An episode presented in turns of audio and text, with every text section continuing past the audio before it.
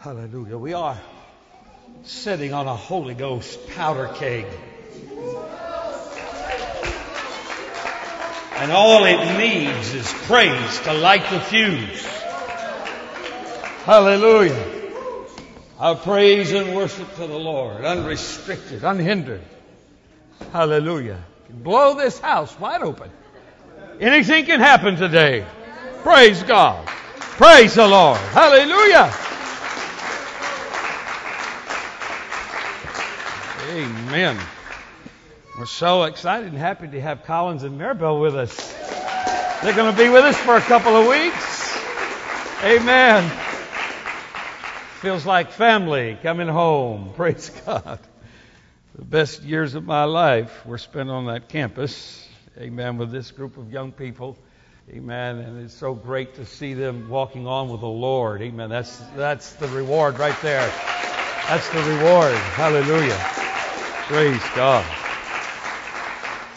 Whew. I'm reading this morning from the Gospel of Luke, the 22nd chapter. We're going to be having a baptism at the uh, end of the message this morning. And uh, Chris, Chris wants to be baptized. Can't wait. Praise God. We're all set for that. Praise the Lord. So we'll ask folks to stay over during the altar service for the baptism. Luke chapter 22, verse 31 and 32, Jesus speaking said, The Lord said, Simon, Simon, behold, Satan hath desired to have you that he may sift you as wheat. But I have prayed for thee that thy faith fail not. And when thou art converted, strengthen thy brethren. Oh, hallelujah! Touch and move, we pray today. Hallelujah, hallelujah, hallelujah. Oh, God, we ask that you will bless this service today. Bless this message. Let it go forth to who needs to hear it. Let the word of God be in it for someone today, I pray. In Jesus' name. In Jesus' name. Praise God. Praise God. Praise God. Praise God. All right. Shake a few hands and greet some folks as you're being seated this morning.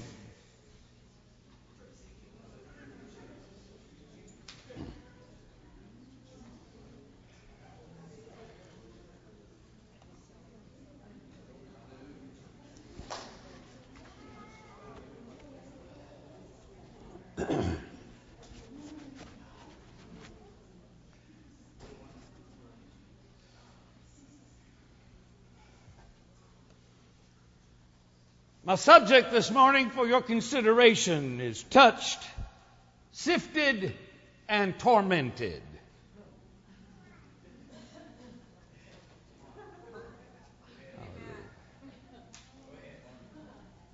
Now, God has a plan for your life. And He's not alone in this. Besides your own plan, Satan has plans for each one of us just as well. God and Satan's plans do not have the same goal or the same destiny. They do, however, converge, although they never merge. Paul said in 1 Corinthians 10 13, said, There is, there has no temptation taken you, but such as is common to man. But God is faithful, who will not suffer you to be tempted above that you are able, but will with the temptation also make a way of escape that you may be able to bear it. Anybody feels like the going is too hard, too tough, like you can't possibly make it through, like this thing is bigger than anything you've ever thought you would get into, and you don't see how you will ever be able to survive and stay saved and sane and stay in the church. Let me tell you, it's a matter of your thinking only that puts you in that position. All the power is yours in Christ to change your world, to change your life, to change your circumstance, your reality, your future, your destiny. All the power is in your hands to do it. A few weeks ago, we took the family on a cruise to Lake George aboard the Minnehaha, which, as you know, is a steam driven paddle boat, an old fashioned steamboat. And I took an uh, opportunity to take the older grandchildren down to the engine room where the engineer invited us to come into the boiler room because I wanted to explain to them in my limited way how the system worked that the boat should move. And so I talked to them about how, you know, the paddle, turning the paddle is what drives the boat forward, but what turns the paddle are the pistons, and the pistons are uh, being driven by steam that is being heated up in a boiler. And uh, you see that, that steam there, and I said every time you hear the boat whistle, that steam that's escaping that's coming out. And there's valves and there's ways to relieve pressure on the system. And then I picked up a book last week on vacation about the early days in New England. When steamboats were first being built in the late 1800s, um, and or the early 1800s, and how that there were certain steamboat companies that began to advertise based on the new technology uh, of uh, all copper boilers, which were superior to the old cast iron bound boilers, which had a tendency to explode under pressure. They were very fragile. And the new copper boilers were much, much safer, and they didn't blow up quite as often, but still, the best boiler in the world will blow up every time except certain conditions are met. Now, you housewives that know, that use pressure cookers in your home, you have an idea of what I'm talking about. That pressure cooker is equipped with a release valve that takes the excess pressure off of it. It also comes with a gauge, so you can be able to measure whenever the system is going to go into the red or to the danger zone. In the old days, these uh, boilers, these train boilers and steamboat boilers had to have uh, this kind of a system and that would release the pressure when the steam built up to a point where it was going to become dangerous and the whole system could blow apart there would be an escape valve put in there to take the pressure off and to be able to cause that steam system to be able to survive and the people would be able to get through it. Hallelujah. Now Paul is saying that with every temptation comes an escape valve. With every temptation, there is a system built in by God hallelujah, to relieve the pressure, to take the pressure off, and to cause us to be able to get through this thing. You will get through it if you want to. You will survive if you want to. Hallelujah, hallelujah. And that's a promise and a guarantee of God. Faith is the relief valve for the pressure of temptation. Faith when, when the pressure rises to the point where faith must kick in, where only faith will work, where only faith will get you through, that's when the pressure gets to be taken off. Hallelujah. And you will never know what kind of faith you have if you never go under pressure. You will never know how well your system will work if you never go under pressure. You will never know, amen, that there is no limit with God unless you are tested, tempted, and tried. We've got to be touched. We've got to be sifted. And we've got to be tormented in order to prove the power of God in His life. Hallelujah. Woo! Hallelujah. Now, temptation is the devil's business. That's what his company is all about. He's founded on the principle that if I can apply enough pressure to any system, I can destroy it. God made everything. He spoke it all into existence. And all of it depends on Him and His power. Yet Satan, who was created by God, believes in his polluted mind that he can break what God made. that he can destroy what God made. He believes if you put enough pressure on the system, it'll fall apart. And that lack of faith defies God. Doubt defies God. And God's not interested in doubt. He won't do anything because we doubt.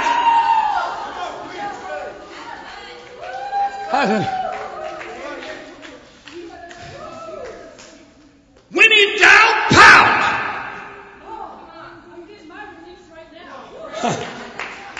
There's a certain mindset that says, when in doubt, pout it out. Got some people that come to church and they sit on God. They sit on the Holy Ghost. They sit on worship. They sit on the things of the Lord because they're in doubt. They're fighting doubt and they're pouting it out. But you won't get it out that way. Hallelujah. Amen. The only way, amen, is to be able to let your faith kick in. And praise is an expression of faith and hope in God. Job praised God. He said, though he destroy me, yet will I serve him. Job said, uh, God has never done me any wrong, and I can't deny him.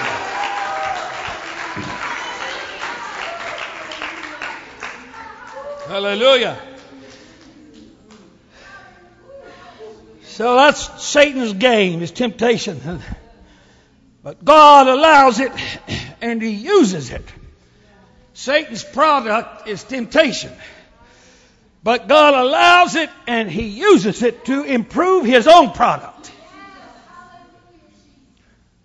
Hallelujah.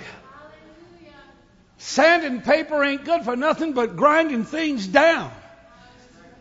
Hallelujah. But in the process, things get improved. Hallelujah. With a little grind, with a little grinding, your spiritual sword gets sharpened. Hallelujah. Hallelujah. With a little grinding, it sharpens you up for God. Hallelujah. Amen. We don't like to go to the wheel and be ground. Hallelujah. But if we're going to be able to be used of God in this battle with the devil, don't go in there with rusted, dented, chipped weapons of warfare. Get to the grinding wheel and let God sharpen you up to attack the enemy.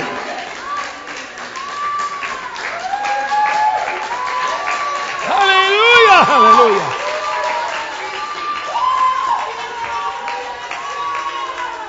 What I delight in, and what I came here to tell you this morning, there's not a one of us that doesn't get tempted. There's not a one of us that doesn't have to deal with the flesh and this old wicked world. Hallelujah. And we have besetting sins. Everybody does.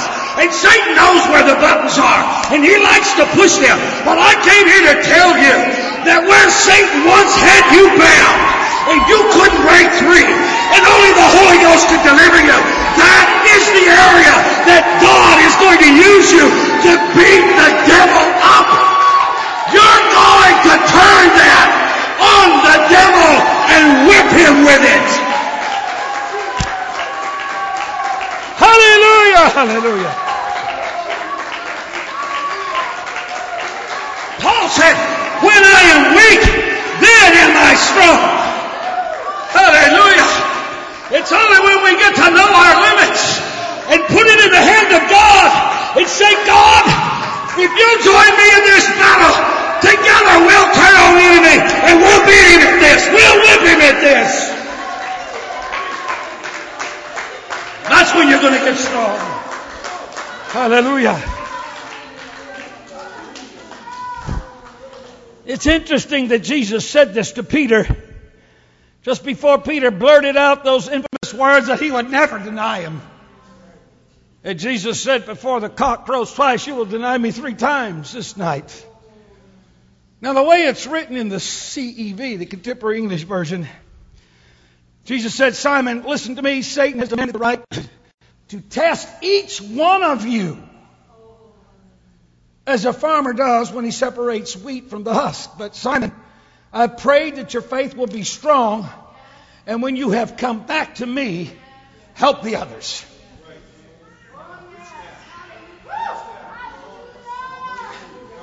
It's interesting to think of Peter, just Peter, being told, Peter, Satan wants to sift you as wheat.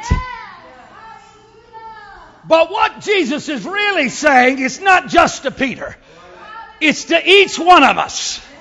Satan wants to sift each one of us. He wants to sort through us, our lives, our baggage, our mind, our soul. Hallelujah.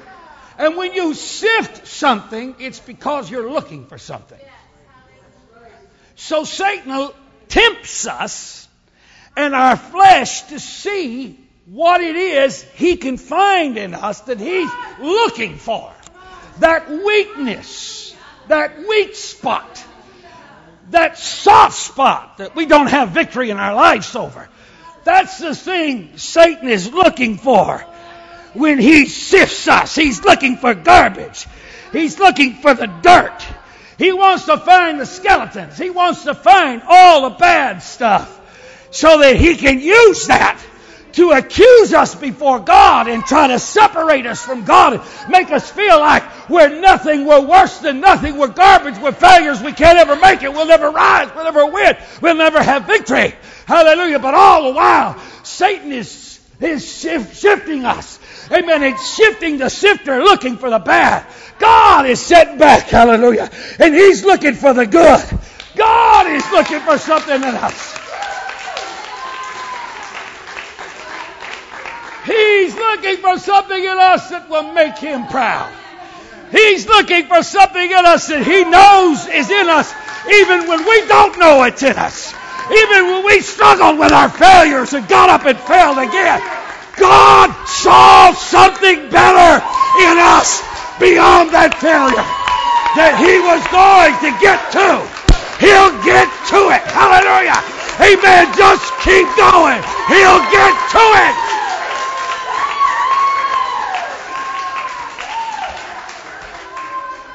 And when he does get to it, he'll bring it out and say, That's what I was looking for.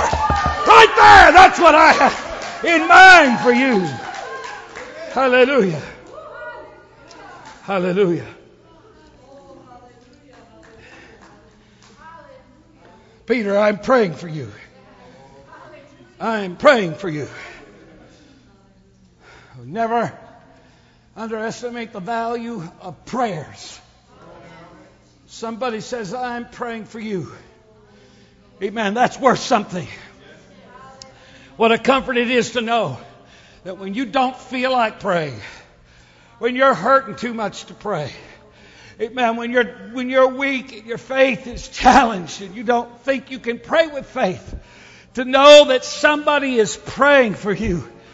And Jesus is praying for his disciples. He's praying. How does he pray for his people? The Bible says the Holy Spirit, which searches the hearts, makes intercession through us with groanings which cannot be uttered. How Jesus is praying for us is when we submit to intercessory prayer. Amen. And let the Holy Ghost pray in tongues through us for things we don't know how to pray for. But Jesus is praying for us, all of us. Pray.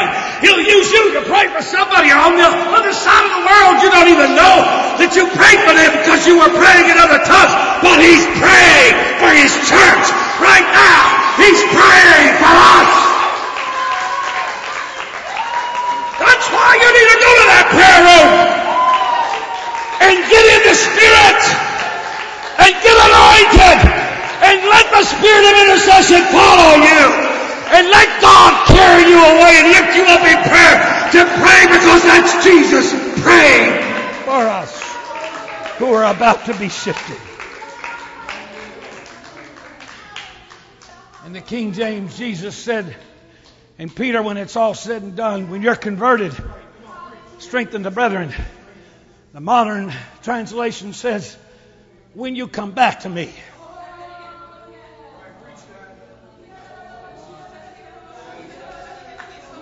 There's a comeback kid in every one of us. No matter how low you go, no matter how black it gets, No matter how deep into sin you fall, when you belong to God, there's a comeback kid in you. And God wants to take you when you come back and use you to strengthen His other people, to strengthen them. Oh, hallelujah, hallelujah.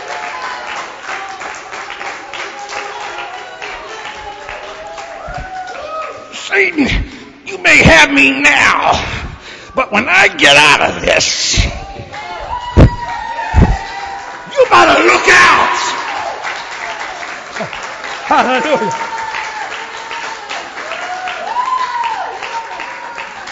I might just have one punch left, but it only takes one devil. Hallelujah! And when I get out of this, I'm gonna knock you out. Oh, hallelujah.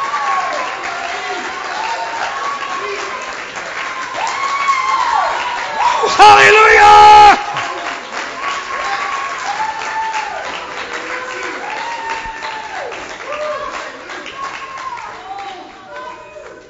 I'm just to start preaching.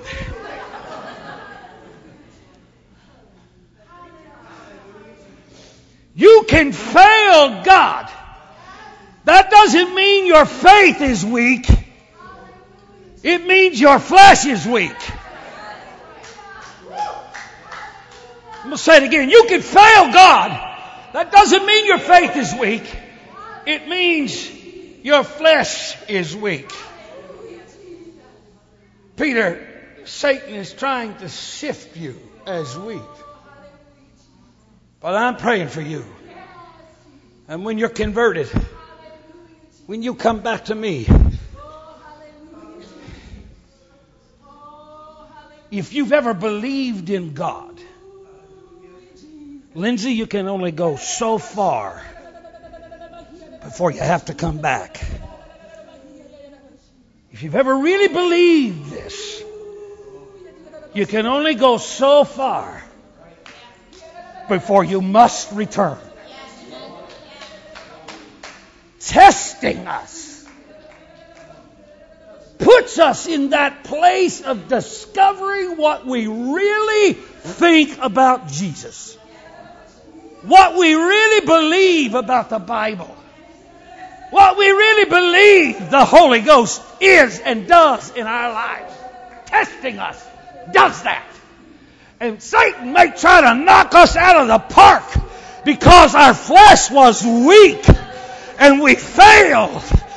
But you're only going to go so far, hallelujah, before you must come back because the one who's praying for us knows that we believed, we believed all along. We really believed in Him. We really believed in Him. Hallelujah. Because we fail, because Satan is the accuser of the brethren, because he successfully accuses us, because shame and guilt drives a wedge between us and God and sends us into a running, hiding mode from God. Because of all that, Satan can separate us from God for a time. But if there was ever faith, if it was ever real, amen, you must come back. And Jesus knows it. That's why he said, Peter, when you come back.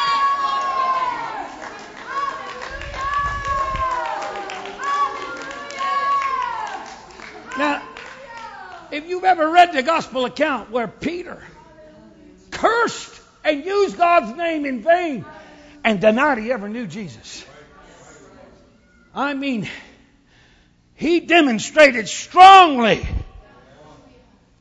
that he wanted to be disassociated with Jesus. But in his heart, he knew. His actions were not saying what his heart was feeling. His actions were speaking for his fear. Satan gets in our fear and uses that language to hide and run from God. Hallelujah. But perfect love casts out fear. and we don't have it, He's the one that has it for us. Hallelujah. We are imperfect in the best of our abilities and intentions, but His love is perfect. Amen. And that perfect love casts out fear. That perfect love says to fear, you don't belong here. You're in the wrong house. This is not where you belong. This is my child, not yours, devil. You may have them down. You may have them discouraged. You may have taken advantage of their weakness. But in the end, this one belongs to me. They believe, and I know they do, and they're coming back.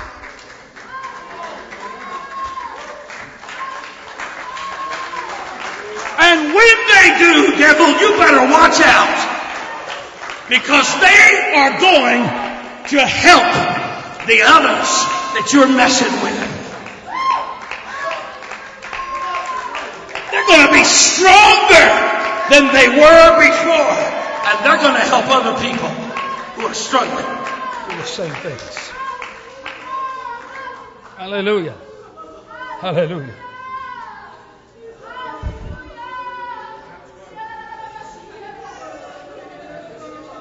Isn't it great to know somebody's praying for you? It makes all the difference. Simon, Simon, Satan hath desired to have you that he may sift you as wheat. But I have prayed for you. And when you're converted, strengthen the brethren. Hallelujah. hallelujah, hallelujah. Hallelujah, hallelujah. Hallelujah, hallelujah. I'm sure glad God put the book of Job in the Bible.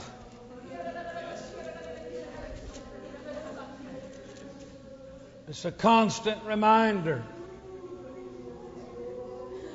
Hallelujah. That nothing really shall be able to separate us from God if we believe.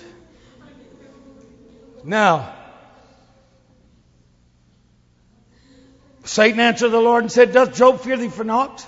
Hast thou not made a hedge about him, and about his house, and about all that he hath on every side? Thou hast blessed the work of his hands, and his substance is increased in the land. But put forth thine hand and touch him Touch all that he hath, and he will curse thee to thy face. The Lord said to Satan, Behold, all that he hath is in thy power. Satan touched him, but he didn't get him. He had to admit his defeat in chapter 2 when he came back before the Lord again. And, and, and, and the Lord said to Satan, Hast thou considered my servant Job? There is none like him on the earth, a perfect and an upright man, one that feareth God and escheweth evil, he still holdeth fast his integrity, although thou movest me against him to destroy him without cause. He got touched. But I found what I was looking for, God was saying. That's what I was looking for. The man I'm proud of, the man I believed in, the man I knew could do it. That's what I was looking for. Satan answered the Lord and said, Skin for skin, yea, all that a man hath will he give for his life. Now put forth thine hand now and touch his bone and his flesh he will curse thee to thy face. So the Lord allowed sickness to come upon him. He had nothing left but a miserable marriage. Even his own wife said, Job, why don't you just get it over with? Curse God and die and be done with it. He had nobody. He couldn't find God. But he did not lose his integrity of faith in God. Though tested and challenged, he was touched. Peter was sifted, and Paul was tormented. Hallelujah. In second in Corinthians, the Bible said how Paul said, all because of all these revelations that I've had. A messenger of Satan was sent to buffet me, lest I be exalted above measure. And newer translations bring out different meanings here. The Amplified Bible speaks of this as uh, to rack and buffet and harass. And the New International Version uses the word to torment. God has sent a messenger of Satan to torment me. Torment me. Lest I've been exalted above measure. Touched, sifted, tormented. These are God's people. And they were suffering some things. In Paul's case, there's a very unique thing that comes out of that. And, and that is that Paul likely would have gone too far too fast spiritually. Not everybody is like this. There are really only a few people that are like this, but some people get on the fast train spiritually. And they just want to take off like a rocket, you know, boom, boom, light my fire. Boom. I'm going to go for God. I'm going to outshine. I'm going to outwork. I'm going to outpray. I'm going to outfast. I'm going to outpreach. I'm going to out soul win. I'm going to out outgive. I'm going to out everybody. I'm just going to be the best at it that there is. I'm going to show everybody this is the way to do it. and he would have gone too far, too fast spiritually. He needed some brakes applied to him. He needed a spiritual, temporal reality check. Amen. I, I, don't. I don't fear a wet blanket as much as, as I fear uh, somebody who is just out of control spiritually. Somebody who is too far spiritually can do more harm to a church than those who aren't going far enough. Because there's a lot of flesh that gets in it and spiritual pride that gets in it. And got to prove yourself to everybody else. The Corinthian church was racked with that syndrome. Why the gifts of the Spirit were being mishandled and abused was because of this factor. People were just shooting off like a rocket. Did you ever consider that God allows some things to happen to us to slow our roll so we don't get carried away into an excess? That He don't pull us back sometime because we're trying to prove something not to God, but to everyone else, not even to ourselves. We want it because we want to show off. We want it because we think there's glamour in the pulpit, or there's glamour in singing, or there's glamour in being used in the gifts of the Spirit. We want it because we think that it's glamorous. Some people become so good at a thing that they believe their own press, that they become legends in their own mind. Perfection spoils us as badly as perdition. That's right. Solomon said it like this in Ecclesiastes 7 and 16 Be not righteous over much Neither make, thou, make thyself overwise. Why shouldest thou destroy thyself? The person who thinks they can take off like a rocket spiritually and beat everything to do with the flesh and with sin is a person that eventually will not see their own weakness. They will not see the beam that is in their eye while they're looking at the mote in everyone else's eye. They won't see that because all they can see is that they're the best at what they do. So perfection can hurt and spoil us as badly as perdition does. Because nobody is perfect. And Solomon is saying, basically, you need to know yourself and, and, and, and realize that even your best effort doesn't come close to God's holiness. Does not come close to God's holiness. So that you never think too highly of yourself. And there's a further danger in that thinking too highly of oneself, and that is not allowing for the work of grace in other people's lives when we think too much of our own accomplishments for God, we are not sensitive to the work God is doing in people that we think are weaker than we are. But who are we to measure ourselves by anyone? And how do we come up with a measure that is equitable? Am I the rule by which everything else must be measured in life?